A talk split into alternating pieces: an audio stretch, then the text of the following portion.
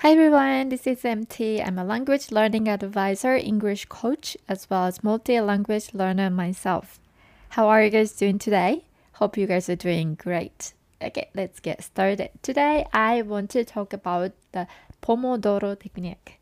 I guess many of you already know or at least have heard of it. But recently, I was reminded by the power of this technique, so I want to share it with you. So, for those who are not familiar with the Pomodoro technique, Pomodoro is an Italian word and it means tomato. This is a time management technique. You just need to prepare a timer or timer app and set it for 25 minutes. Actually, you can choose your own length of time, but I think 25 minutes is just nice in my opinion. I use this technique for my language learning. Nowadays, we are surrounded by so many distracting things, right?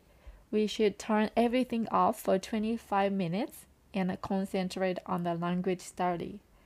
I'm using this technique for my parallel reading practice. I think it is working quite well.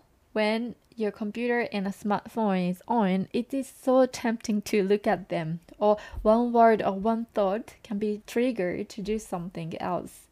When I start doing, you know, like this uh, parallel reading practice, and I see or read one word of, I don't know, um, for example, sky, then I think about something else and I want to check the word online or I want to see the picture of something or you know like it triggers to look at something else or working on something else and then i forget what i was doing before that right? So it's really really distracting you know? Anyways so this technique works really well for me to concentrate on what i am doing.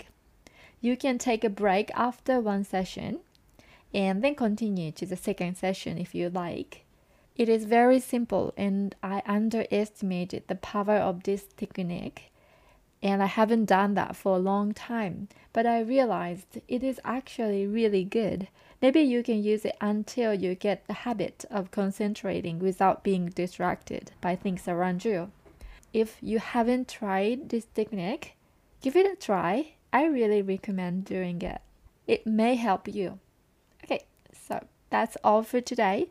Thank you so much for listening and hope to see you next time. Bye.